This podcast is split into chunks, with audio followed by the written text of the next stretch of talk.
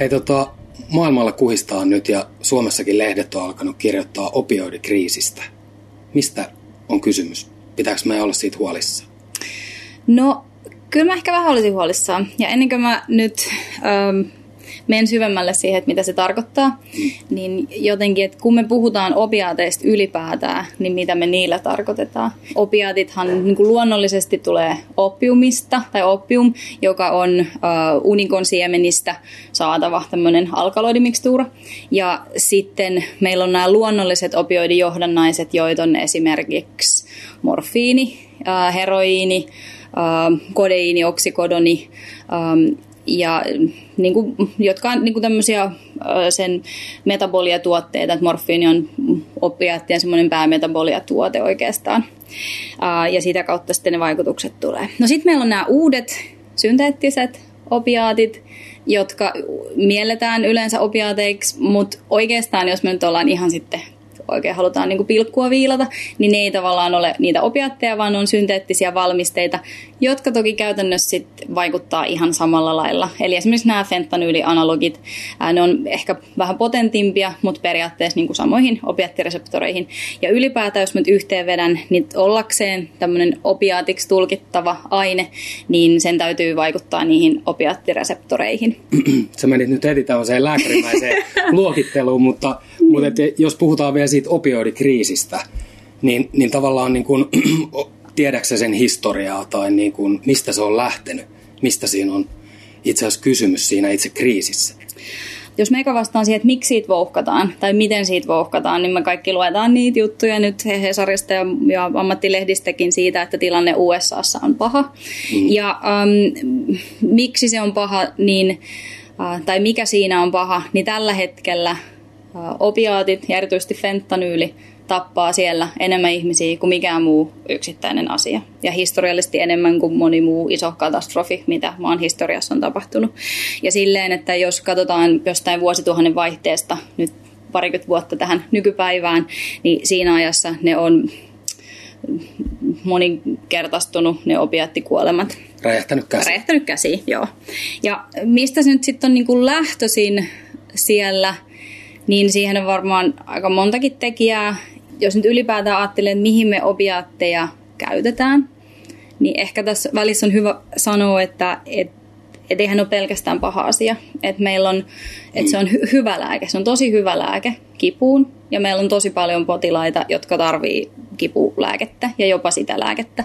Ja jos Euroopan tasolla katsotaan, niin joka viides äh, ihminen niin kärsii jonkunasteisesta kroonisesta kivusta, johon tarvii jo, jotain lääkitystä, ei kaikki toki opiaattia. Eli niin kuin, kun sen väestötason miettii, niin se on ihan valtava iso joukko, joille niin, niin tota, kipulääkitys on aiheen. Mutta sitten tietysti ongelma tulee se, että sitten kaikille kroonisille kipupotilaille esimerkiksi, tämä ei todellakaan ole se oikea lääke tai ensimmäinen lääke, eikä varsinkaan ainoa hoito et siinä on tosi eri mekanismeja, että onko se sitten nosiseptiivinen kipu trauman aiheuttamana, ähm, niin kuin voisi olla ihan kroonisessakin kivussa vaikka nivelrikkokipu, semmoinen nosiseptiivinen kipu, potilas, joka odottaa silloin nivelrikko leikkaukseen ja se on jo niin vaikea se tilanne, niin voi olla, että hänelle jopa kroonisessa kivussa pieni opiaatti saattaa olla ihan oikea ratkaisu joksikuajaksi. Mutta sitten taas neuropaattinen pysyvä kiputila, niin siinä on ihan eri mekanismit ja välittäjät, että niissä se oikeasti niin, äh, ei välttämättä ole edes järkevä, eikä varsinkaan ensisijainen hoitomuoto. Ja nyt tämän pitkän höpötyksen taustalla, niin osaksi tässä on ollut ehkä niin, että, että lääkärit, jotka määrää näitä kipulääkkeitä, niin, niin on ollut semmoisessa virheellisessäkin käsityksessä, että nämä olisi tosi hyviä, turvallisia lääkkeitä ja niitä on ruvettu määrää vähän muuhunkin kuin siihen loppuvaiheen syöpäkipuun tai isoon leikkauskipuun. Ja, ja, tota, ja sitten me myös nykyään tiedetään nähdään, että siinä on ollut tätä ehkä vähän väärää markkinointia ja väärää tiedonantoa. Mm. Niin ja ilmeisesti ainakin, ainakin Jenkeissä tilanne on ollut se, että vähän valheellisesti ehkä tavallaan räjäytetty se kivunhoito niillä opiaateilla niin kuin joka puolelle. Lääkefirmat on tietysti käärinyt hirveät voittoja, että siinä on ollut tämmöinen talouden, taloudellinen etu taustalla. Mm. Ja, ja varmaan niin kuin, se on vaikuttanut siihen, että ollaan haluttu markkinoida sitä niin kuin, turvallisena lääkkeenä ja semmoisena lääkkeenä, mikä ei niin kuin aiheuta, aiheuta riippuvuutta. Ja kappas. Nyt sitten ehkä pitkässä juoksussa ne, ne ongelmat sieltä tulee esiin, että, että tota, sitten kun me yritetään suitsia sitä monen kymmenen vuoden jälkeen, niin, niin ollaankin pulassa. Hmm. Joo, ja näinhän tässä, me, mekin ollaan niin kuin ehkä Suomessa, me ollaan, ollaan toistaiseksi tilanteessa, ollaan oltu ehkä vähän varovaisempia niiden ihan vahvojen opiaattien kanssa, mitä me ajatellaan vahvoiksi, eli oksikodon ja just saatikaan nämä fentanyylit ja, ja, ja, ja tämmöiset. Mutta sitten toisaalta ollaan ehkä ajateltu, että siellä peruspohjalääkkeenähän on ollut kipuun parastamoli ja ibuprofeini, hmm. omat haittansa ja ongelmansa niissäkin, mutta sitten ibuprofeini varsinkin ihan hyvä sitten tiettyyn ö, kiputiloihin ja, ja monessa ihan riittäväkin. Sitten on ajateltu, että okei, jos nämä ei riitä, niin meillä on se seuraava, nämä miedot opiaatit, eli tramadoli ja kodeiini, ja että ne olisi semmoisia aika turvallisia, että niitä voisi sitten määrätä näihin tiloihin. Ja joo, ne voi olla turvallisia, hyviä joillekin potilaille, mm. Mutta sitten esimerkiksi molempiin näihin liittyy sitä, että kun ne metaboloituu, niin tietty osa ihmisistä on tämmöisiä hypermetaboloja ja niiden suhteen, niillä voi tulla yllättävän voimakkaat vasteet ensinnäkin, että niillä tulee voimakkaana se opiattivaikutus ja, ja sillä lailla sitten yllättävääkin toksisuutta siitä. Toisaalta toisinpäin, että toisille potilaille ne se niiden opiaattiteho, esimerkiksi tramadolille, sit, niin ei se ole kauhean voimakas sit kuitenkaan, että sit se, sehän on esimerkiksi tämmöinen yhdistelmävalmisto, joka osaksi vaikuttaa sit myös niinku SNRI-lääkkeen tapaisesti, eli noradrenalin ja serotoninin takasioton estoon. Eli loppujen lopuksi vaikka neuropaattista tai kroonista kipua lievittävä vaikutus osin voikin välittyä sitä kautta, sillä toisella mekanismilla, eikä välttämättä sitten tällä opiattimekanismilla. Ja, ja nämä on molemmat sekä tramadoli että kodeini, niin nähdään, että niihin potilaat sitten aika herkästi itse asiassa addiktoituu ja, ja niin kuin siitä jo voi tulla ongelmia. Toki sitten osalle sitten se kiputila on semmoinen, että sitten tarvitaan vähän vahvempia tai sitten jos päihdeongelmaa jo muutenkin on mielenterveysongelma, niin sitä kautta saatetaan sitä ajautua vähän laittomiinkin näihin vahvempiin aineisiin ja, ja sillä lailla se on, on niin kuin haasteellinen. Mutta ehkä nyt mitä mä tästä yhteen vetäisin, niin eihän me niin mikään lääke ei ole semmoinen sataprosenttisesti turvallinen. Happikin on myrkky, vaikka se on asia, mitä ilman me ei oikeasti voida elää. Niin tavallaan, että kaikessa on ne hyvät ja huonot puolet. Ja niin tämä opioidikriisikin nyt, niin, niin sen kääntöpuolena on sitten se, että edelleen on ne potilaat, jotka vaatii ja hyötyy siitä. Ja mekin käytetään sitä, se on meidän ensihoidossa päivystyksessä fentanyyli, ihana hyvä lääke, en haluaisi luopua siitä siinä hoidossa, mutta sitten kääntöpuolella me nähdään, että se iso isoja ongelmia ja vähän jo rupeaa myrkytyslääkärinä pelottaakin nämä, Aivan. mitä meillä tapahtuu. Niin, pitää muistaa, että Suomessakin on vielä 50-luvulla, 60-luvulla käytetty heroiinia, siis aika lailla joka lääkkeessä, yskän lääkkeenä ja niin edelleen, että, että 50-luvulla itse asiassa Suomessa on varmaan käytetty eniten maailmassa heroiinia.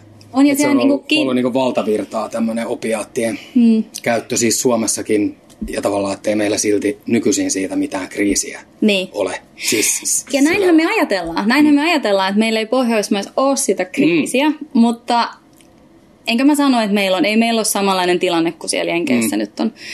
Mutta jostain olin lukevinani, että, että se opioidikriisi on esimerkiksi määritelty niin, että vuosittain on niinkin vähän, tai kuulostaa ehkä vähältä, mutta että on kaksi per sata tuhatta kuolemaa opiaitista johtuen per vuosi.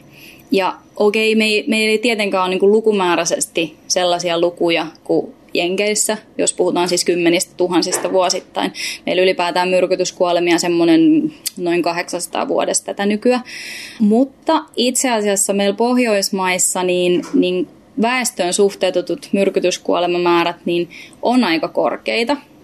Ja äh, opiaatitien osuus niissä on lisääntynyt ja aika niin kuin suuri. Ne on harvoin ehkä yksinään, että meidän tyyppimyrkytyksethän on, mikä on meidän tyyppimyrkytysaine, Alkoholi. Alkoholi, alkoholi, mm. alkoholi. niin kuin Teuvo Määttä sanoi Hesarissa, niin, niin tota, että ne on ne ensihoidon yleisimmätkin mm. tehtävät, viina, viina ja viina. Kyllä. Mutta äh, myrkytysmielessä niin, niin sit siihen yhdistettynä niin, niin, niin lääkkeet, huumeet, että et ne on sekamyrkytyksiä, sitä yritän tässä sanoa, mitä meillä on. Ja niin meillä vielä näissä kuolemissakin, että usein siinä on niin kuin monia aineita yhdessä, alkoholi, muita huimausaineita tai sitten jotain niin kuin reseptilääkkeitä. Mitä ne sitten on? mitä täällä, mitä ne opiaatit Niin, on, mitä ne meillä joo. käytetään? Um, me ollaan vähän outomaa sille pohjoismaisittainkin katsoin, että esimerkiksi heroiini, niin ei se ole meillä ollut pitkä aikaa mikä ongelma. Muuta ehkä jollain tietyllä alueella joku tietty satsi jonkun aikaa, mutta ei se ole meidän, eihän me nähdä semmoisia yleensä. Um, meidän erityisyys on buprenorfiini, ja sitten jonkun verran meillä on toki me- metadonia, nämä niin korvaushoitopotilaat. Um, ja sitten meillä on kyllä vähän se, niin kuin vähemmässä määrin sitten kodeiinia, um, petidiinia, oksikodonia, niin, niin tämmöisiä. Ja nyt on, on siellä myös näitä fentanyylejä jo joukossa, vaikka sinänsä ei ehkä voi sanoa, että Suomessa nämä synteettiset opioidit, eli ne fentanyylianalogit olisi vielä niin kuin lyönyt läpi, tai että tietääkseni Tulli ei ole esimerkiksi tehnyt isoja takavarikkoja niihin liittyen tai mitään tämmöistä trendiä. Mistä se fentanyyli muuten tulee? Koska meillähän on töissä sitä käytössä, ja, mutta tuskin se niin kuin ampulleissa tulee tänne kaduille ja joka puolelle Eurooppaa leviää vaan. No- mikä, mikä se niin kuin, tausta on? Joo, mutta on ihan hyvä huomio tavallaan, että mistä ne lääkkeet ylipäätään, jos nyt näitä niin huumausainekuolemia ää, ja iso osa näistä myrkytyksistä, niin aika pieni osa näistä opiaateista on loppujen lopuksi niitä lääkeopiaatteja. Että kyllä ne on just näitä synteettisiä valmisteita, joita, joita tota niin, niin, ää, tai niin kuin väärinkäyttönä ka- katukaupassa liikkuvia aineita, joista suurin osa tulee. Ähm, ja näistä synteettisistä aineista, niin mistä ne tulee, niin äh, Aasiasta. Kiina on iso valmistaja, Intia, ja ähm, ne on loppujen lopuksi aika semmoisia helppoja valmistaa.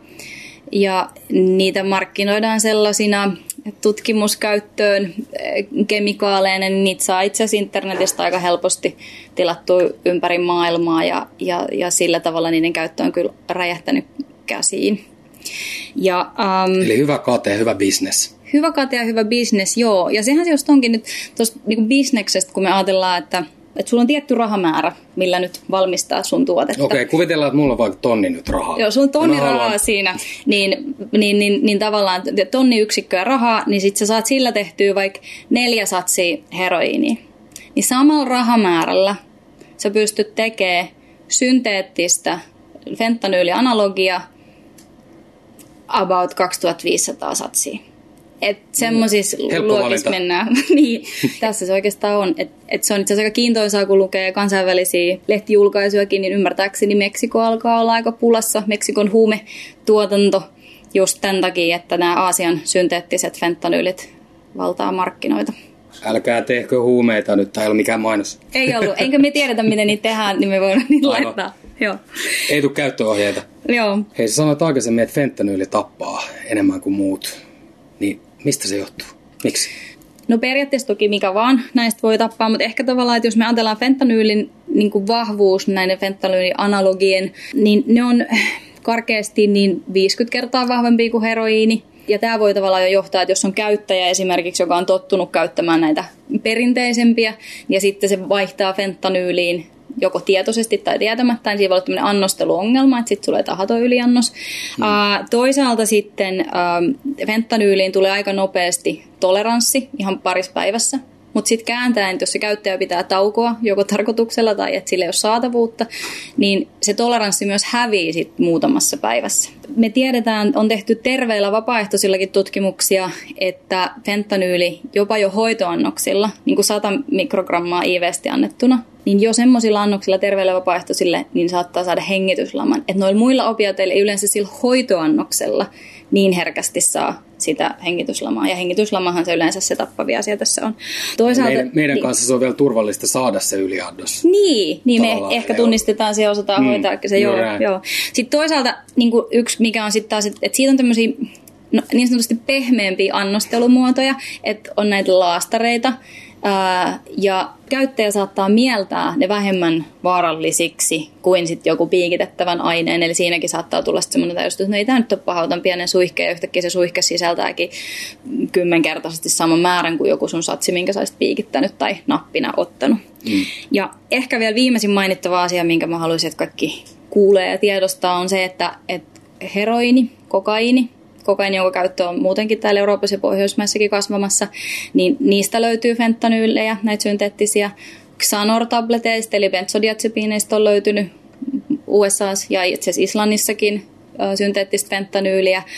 Sitten meillä on oksikodonitabletit, morfiini, näistä kaikista tavallaan muista aineista, jopa niin kuin kannabistuotteista on löytynyt synteettisiä fentanyyliä. Eli oikeastaan sä et voi oikein tietää, että et, et siitä voi saada semmoinenkin käyttäjä, joka sanoo, että no en ole koskenutkaan siihen, niin voi olla opiaatti. Se on ujutettu joka puolelle. Niin. Eli kuulostaa siltä, että ehkä meidän pitää olla vähän huolissa. No joo, kyllä mua vähän pelottaa. Ähm, mä en usko, että me ollaan Pohjoismaissa nähty sitä edes vielä niin kuin alkua siitä, saati huippua siitä, että mitä tämä ongelma tulee. Ja jos mietitään just sitä talousaspektia ja, ja tota, mitä trendiä me nähdään maailmalla, niin se on vaan ajan kysymys, että tämä nousee meilläkin tämä käyttö. Pitkä talvi on edessä. Okei, no mutta mehän osataan varautua pitkään talveen. Kyllä, me osataan hoitaa nämä potilaat ihan oikeasti, mm. jos ne ajoissa tavoitetaan. Juuri näin. Eli varaudutaan, hoidetaan ja siitä seuraavaksi.